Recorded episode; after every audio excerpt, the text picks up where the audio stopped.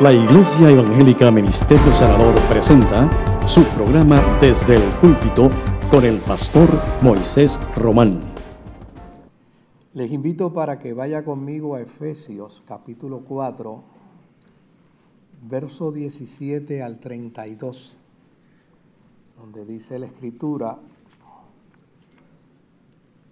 esto pues digo y requiero en el Señor, que ya no andéis como los otros gentiles que andan en la vanidad de su mente, teniendo el entendimiento entenebrecido, ajenos de la vida de Dios por la ignorancia que en ellos hay, por la dureza de su corazón, los cuales después que perdieron toda sensibilidad se entregaron a la lascivia, para cometer con avidez toda clase de impureza. Mas vosotros no habéis aprendido así a Cristo. Si en verdad les habéis oído y habéis sido enseñados por Él, conforme a la verdad que está en Jesús.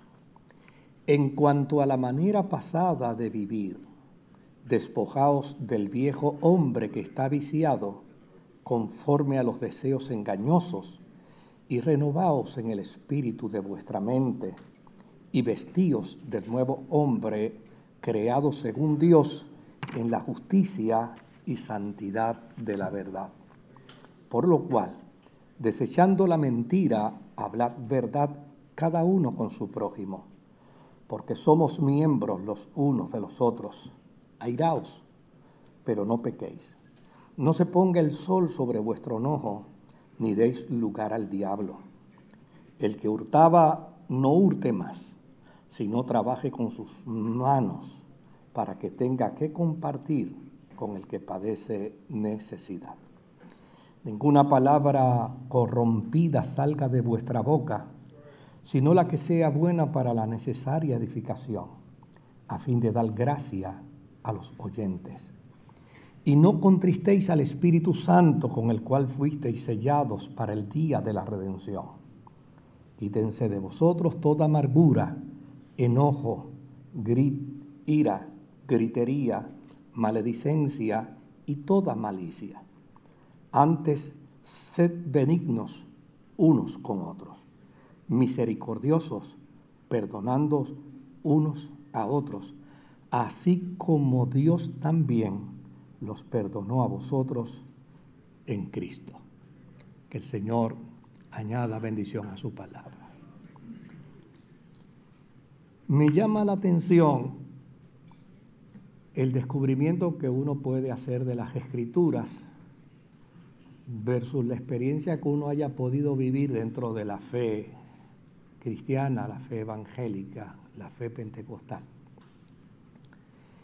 Y es el hecho de que en muchas ocasiones, en lugar de utilizar refuerzos positivos para incentivar el compromiso de la vida cristiana, caemos en la trampa de aspectos negativos y sobre todo en ese tipo de discurso de no toques, no hagas, no mires, no digas. Y a mí me llama la atención precisamente que en las Sagradas Escrituras siempre los planteamientos comienzan con refuerzos positivos, tales como una vez estuviste muerto, pero ahora Dios te dio vida. Él te hizo miembro de su cuerpo, Él te hizo parte de su familia, te declaró rey, te declaró sacerdote, eres su pueblo. Eres real linaje, eres nación santa. Si usted observa bien, el contenido bíblico es uno que incentiva al creyente, al hombre y a la mujer, para que como resultado de ese incentivo podamos conducirnos hacia los objetivos que pueden sostener esos, esos incentivos. En esta perícopa, luego de que Pablo afirma a los creyentes gentiles, como lo hace magistralmente, al punto que le quita la etiqueta a los creyentes de la gentilidad de cristianos de segunda clase, ahora Pablo les plantea que como miembros del cuerpo de Cristo, igualmente que los judíos confesos en el cristianismo, Pablo les pasa a plantear las grandes responsabilidades que como creyentes en el cuerpo de Cristo todos poseemos. Es decir, el apóstol San Pablo comienza ahora a desarrollar la espiritualidad intencional y la espiritualidad disciplinada en la vida en la vida de los creyentes. Es importante que señalar que uno de los argumentos de los judíos contra la gentilidad estribaba precisamente en argumentos morales, los cuales eran cautelosamente observados dentro del judaísmo. Y no todo en, no todo en el judaísmo, pero sí en algunas de las sectas. Por ejemplo, esa gran preocupación que presenta Pablo precisamente con los ciudadanos de Creta, donde dice, ustedes saben que de ellos se dicen que son hasta malas bestias. Es decir, la opinión que se tenía con respecto al mundo gentil en el aspecto moral no era, no era muy saludable. Pero ahora los creyentes que vienen oriundos del mundo heleno se han hecho cristianos. Y desde luego ahora son miembros del cuerpo de Cristo, son parte de la familia de Dios. Y para ello el apóstol San Pablo llama a la conciencia cristiana que conserven su identidad de manera tal que el acervo de la moralidad sea parte de su identidad, sea parte de su conducta, sea parte de su vida.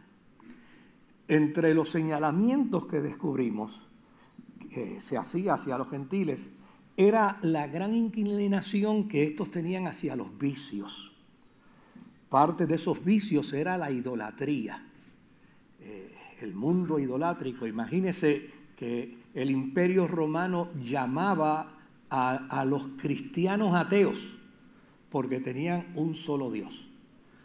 Cuando los cristianos le decían al imperio romano, nosotros tenemos un solo Dios, pues ustedes son ateos.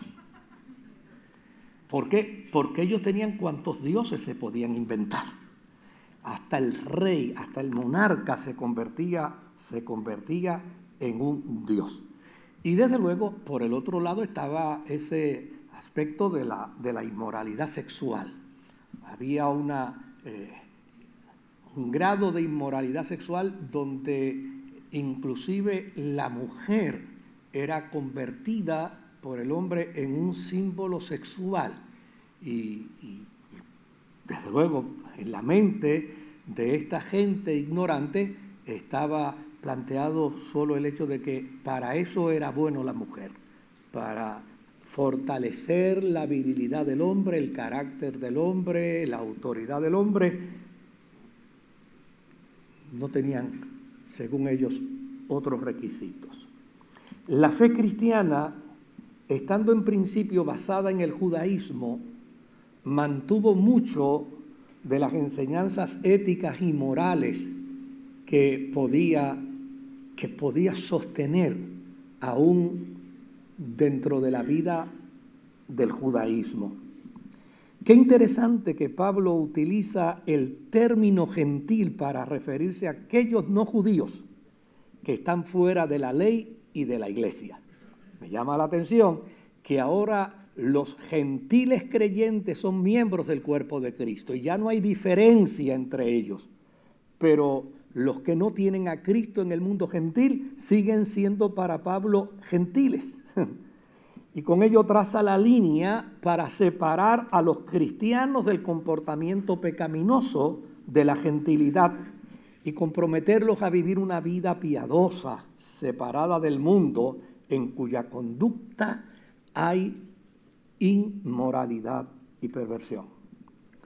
Para Pablo, en el mundo pagano existían tres cosas terribles. Los corazones humanos, que estaban petrificados, que ya no se dan cuenta ni siquiera de que están pecando. hay seres humanos cuya conducta es esa. Su corazón se ha endurecido a tal grado que ni siquiera reconocen conducta pecaminosa en ellos. El pecado para ellos es como respirar. Por el otro lado, Pablo también presenta a las personas que están tan dominadas por el pecado que habían perdido toda vergüenza y toda decencia. Los podemos observar todavía hoy. Aquella gente que primero se esconden para que nadie les vea en la actuación de sus vicios, pero finalmente se salen del closet y se exponen para que la gente les vea dentro de sus vicios. Por el otro lado, Pablo señala las personas que a merced de sus deseos ya no les importan los demás en términos de perjudicarlos, pues a fin de cuentas lo importante para ellos es satisfacer sus deseos. Tal vez esto sea lo, más incómodo que puede resultar para la conciencia cristiana, dado que es el tipo de pecado que no solamente afecta al que lo comete, sino que afecta a su entorno. Y la persona que comete el pecado no tiene consideración por los demás. Yo nunca olvidaré el caso de de una persona que confesaba que como resultado de su vicio de droga podía inclusive vender a su esposa y a sus hijas con tal de conseguir dinero para satisfacer sus vicios. Pablo, Pablo plantea esta, estas conductas en la vida del ser humano y declara sin ningún temor que el ser humano sin Cristo puede estar sujeto a cualquiera de estas tres experiencias. Ahora, la iglesia primitiva había descubierto que aquellos cristianos que venían de la gentilidad corrían ese riesgo, porque desde luego tal vez habían vivido la experiencia de un corazón petrificado, o tal vez habían vivido una conducta pecaminosa que ya no les avergonzaba, o tal vez habían entrado en una experiencia de conducta pecaminosa donde afectaba a su entorno y tampoco les importaba. Por lo tanto, la iglesia se sentía obligada a animar a sus destinatarios para que se apartaran de las obras paganas antiguas y de esta manera pudieran entonces aceptar el reto y el desafío que la iglesia les hacía en la fe cristiana ya dentro de ese refuerzo positivo. Ustedes, estoy seguro que pudieron leer un sticker que apareció para la década del 90 en los carros que decía, si eres cristiano, que se te note. Pues eso es lo que la iglesia primitiva está haciendo con los creyentes gentiles. Los líderes de la iglesia primitiva le están diciendo, mira, a fin de cuentas ya eres parte del cuerpo de Cristo, ya eres parte de la iglesia del Señor, ya, ya conformas el cuerpo del Señor Jesucristo sobre la tierra. Pues ahora, si eres cristiano, entonces tienes que cambiar tu manera antigua de vivir. Y la tienes que cambiar en todos los vicios, incluyendo la experiencia de la idolatría. ¿Por qué razón incluyendo la experiencia de la idolatría? Porque el mundo pagano había hecho de la religión pagana una buena excusa para sus vicios y para sus inmoralidades. Por ejemplo, el culto a Dionisio el culto a Isis, el culto a Artemisa, eran parte de ese, de ese buen pretexto religioso del mundo judío donde, donde se, se promovía la corrupción moral donde se fomentaba la inmoralidad sexual, el desorden, el libertinaje en todas, en todas sus formas. Y desde luego, Pablo hace una buena identificación de la conducta que no tiene a Cristo, de la conducta que no tiene a Dios. Y dice que cuando el ser humano está ausente de Dios en su corazón y tiene a Dios fuera de su noticia en su mente, está descontrolado en excesos.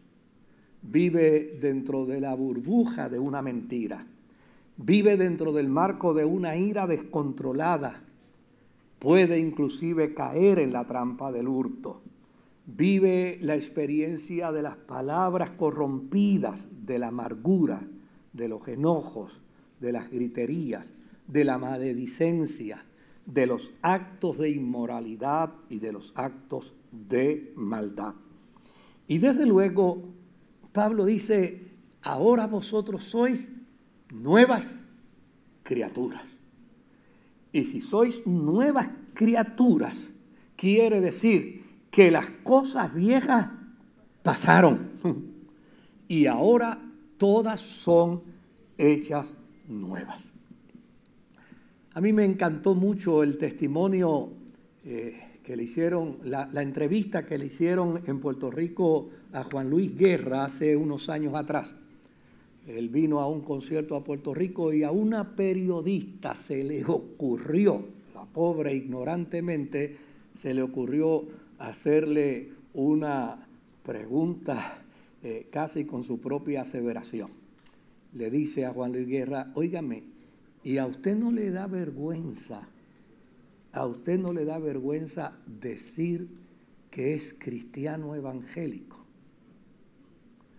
Y mira cómo él responde magistralmente a la pregunta cargada de la periodista. Dice, vergüenza, vergüenza me debe dar a mí mi vida pasada, cuando yo era un alcohólico, cuando le faltaba el respeto a mi hogar, cuando le faltaba el respeto a mi esposa, cuando le faltaba el respeto a mis hijos. Pero ahora que yo soy un hombre nuevo, yo no tengo que tener vergüenza de ser una criatura nueva. O sea, a mí me, llama, me llamó tanto la atención esa, esa respuesta de él, porque a fin de cuentas la experiencia de la vida cristiana no solo requiere una mera confesión, requiere un cambio de actitud. Y desde luego la iglesia primitiva para manejar el tema de la nueva criatura versus el concepto de la vieja criatura estableció el ritual del bautismo.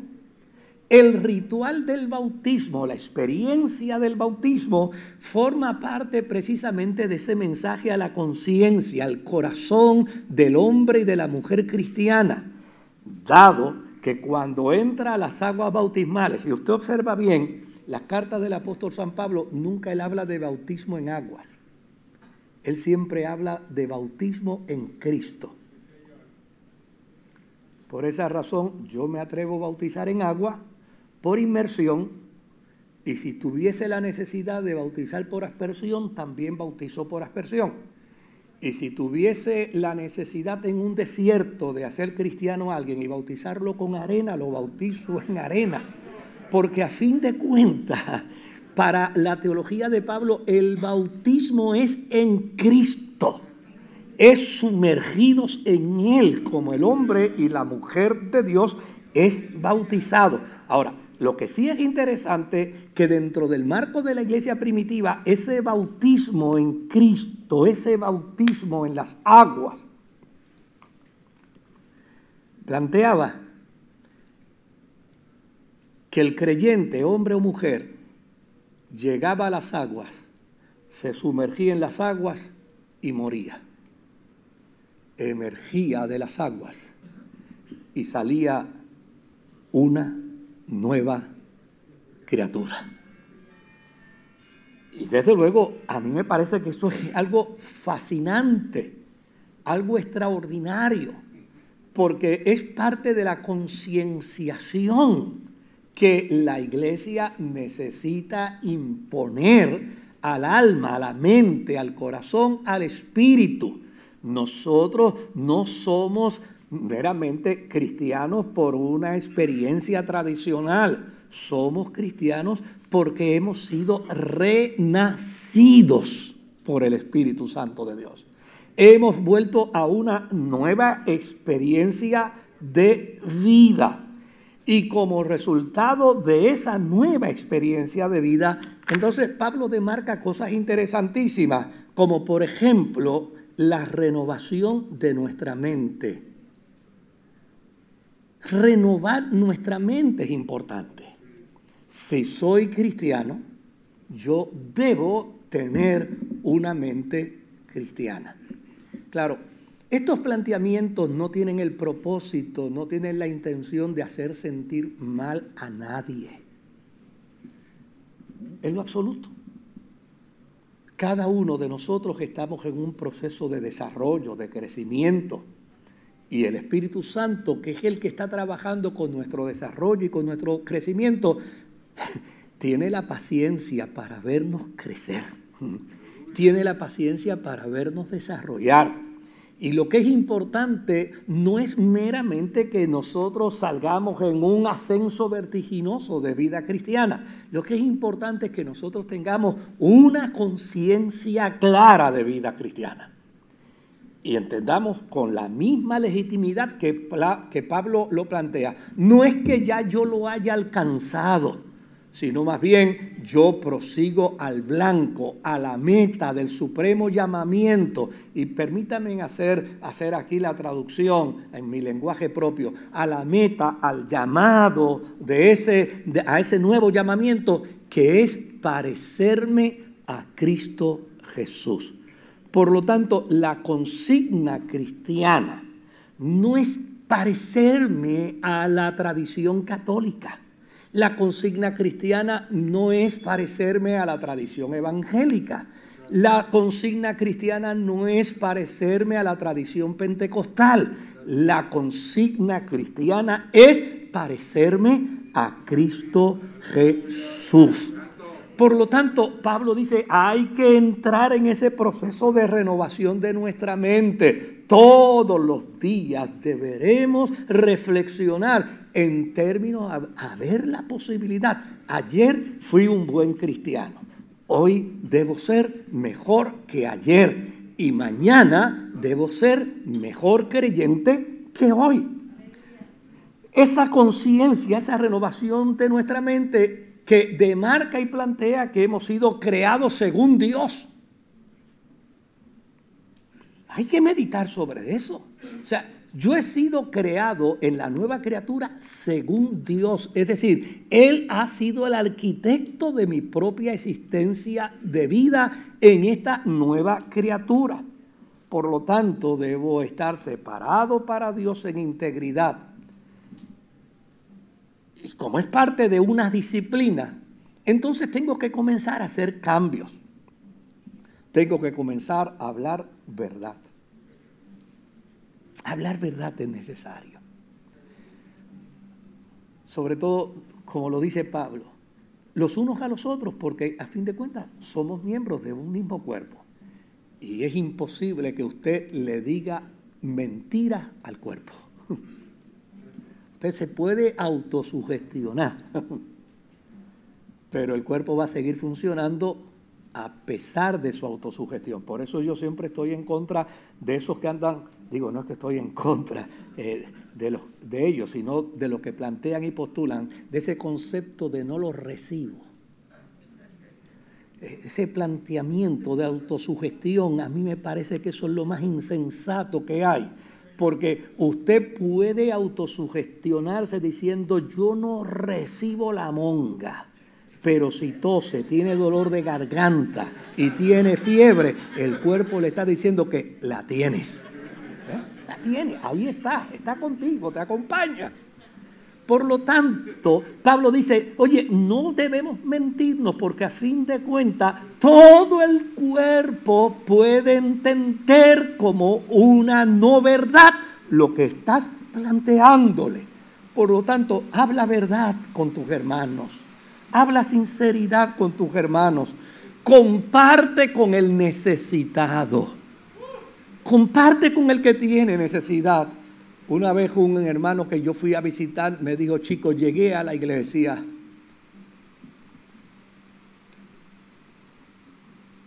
Tengo una necesidad económica horrible. La gente me abrazó, la gente me dio la bienvenida, me agarraron de las manos y me cantaron, te amo mi hermano, te amo mi hermano, te amo mi hermano, porque Cristo vive en mí. Pero yo salí de allí yo salí de allí con los mismos problemas económicos. Nadie me preguntó en qué te puedo ayudar. Pues Pablo dice, mira, el hombre y la mujer en esta novedad de vida desarrolla una conciencia para compartir con el necesitado. Hace un tiempo atrás alguien me habló de, de la importancia de hacer un búnker en su casa. No sé si usted ha oído hablar de eso, ¿verdad? Y entonces guarde arroz, guarde habichuela, guarde salsa, guarde sal, porque va a venir la tercera guerra mundial y cuando venga la tercera guerra mundial va a haber hambre.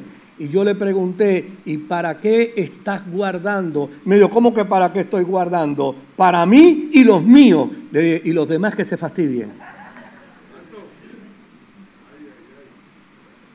No he visto he visto algo más egocéntrico que ese tipo de expresión. La experiencia de la vida cristiana se demuestra en el movimiento. Y Pablo dice, la nueva criatura siempre va a buscar al necesitado para compartir con él. Por el otro lado, Pablo dice, hablará para edificar hablará para edificar. Y cuando yo eh, miraba el planteamiento de Pablo, yo decía, Dios mío, si, si tú nos pudieras ayudar mediante esta concienciación para chismear positivamente. Para que a la hora de sentarnos a hablar de alguien hablemos de él, las cosas buenas que tiene, de las cosas positivas, de las cosas nobles de las bondades, de las virtudes que pueda tener.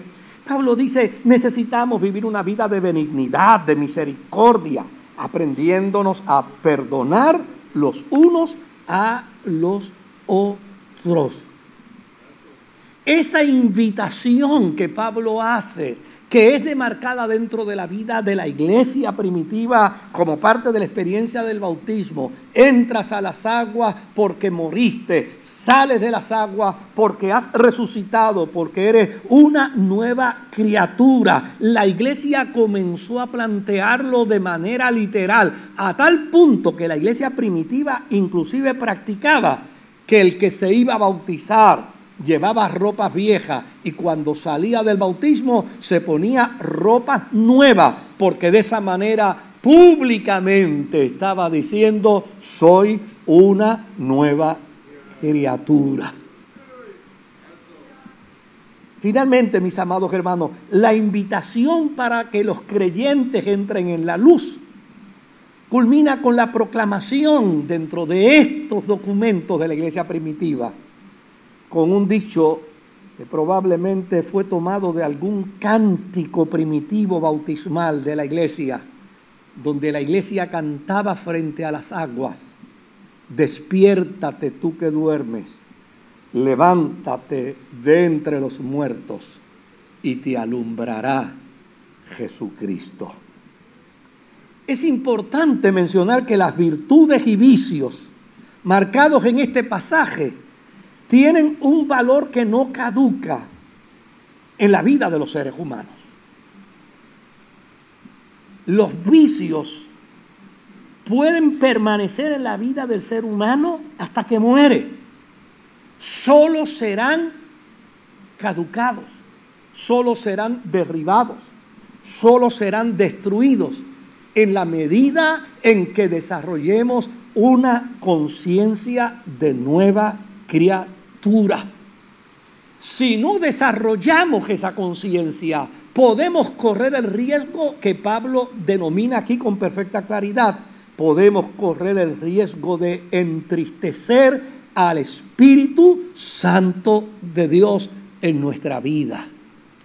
Porque no hay nada más frustrante para un maestro que su estudiante no aprenda. No hay nada más frustrante para un maestro que su estudiante no pase de grado.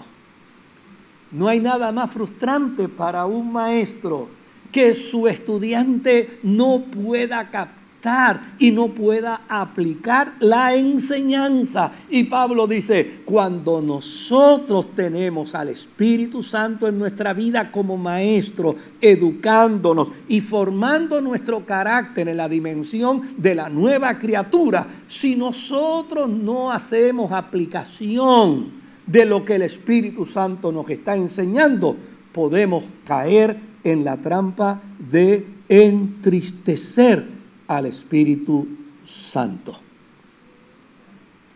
Por lo tanto, Pablo plantea esa nueva transición que existe entre la vieja y la nueva criatura y hace una invitación a los miembros de la fe cristiana.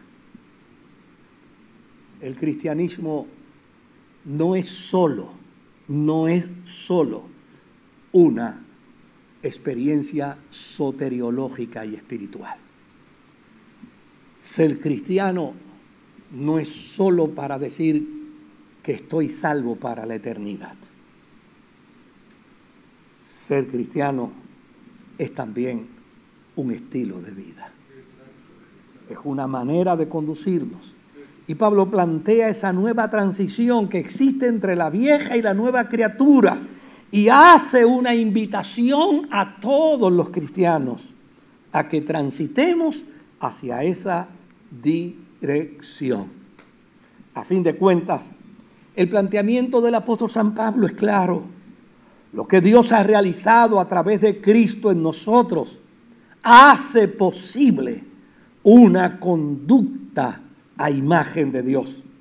Por lo tanto, la conducta cristiana debe estar nutrida de valores morales, de valores éticos, que es sin lugar a dudas la mejor revelación de que Dios está en nuestra vida a través de la persona de Jesucristo.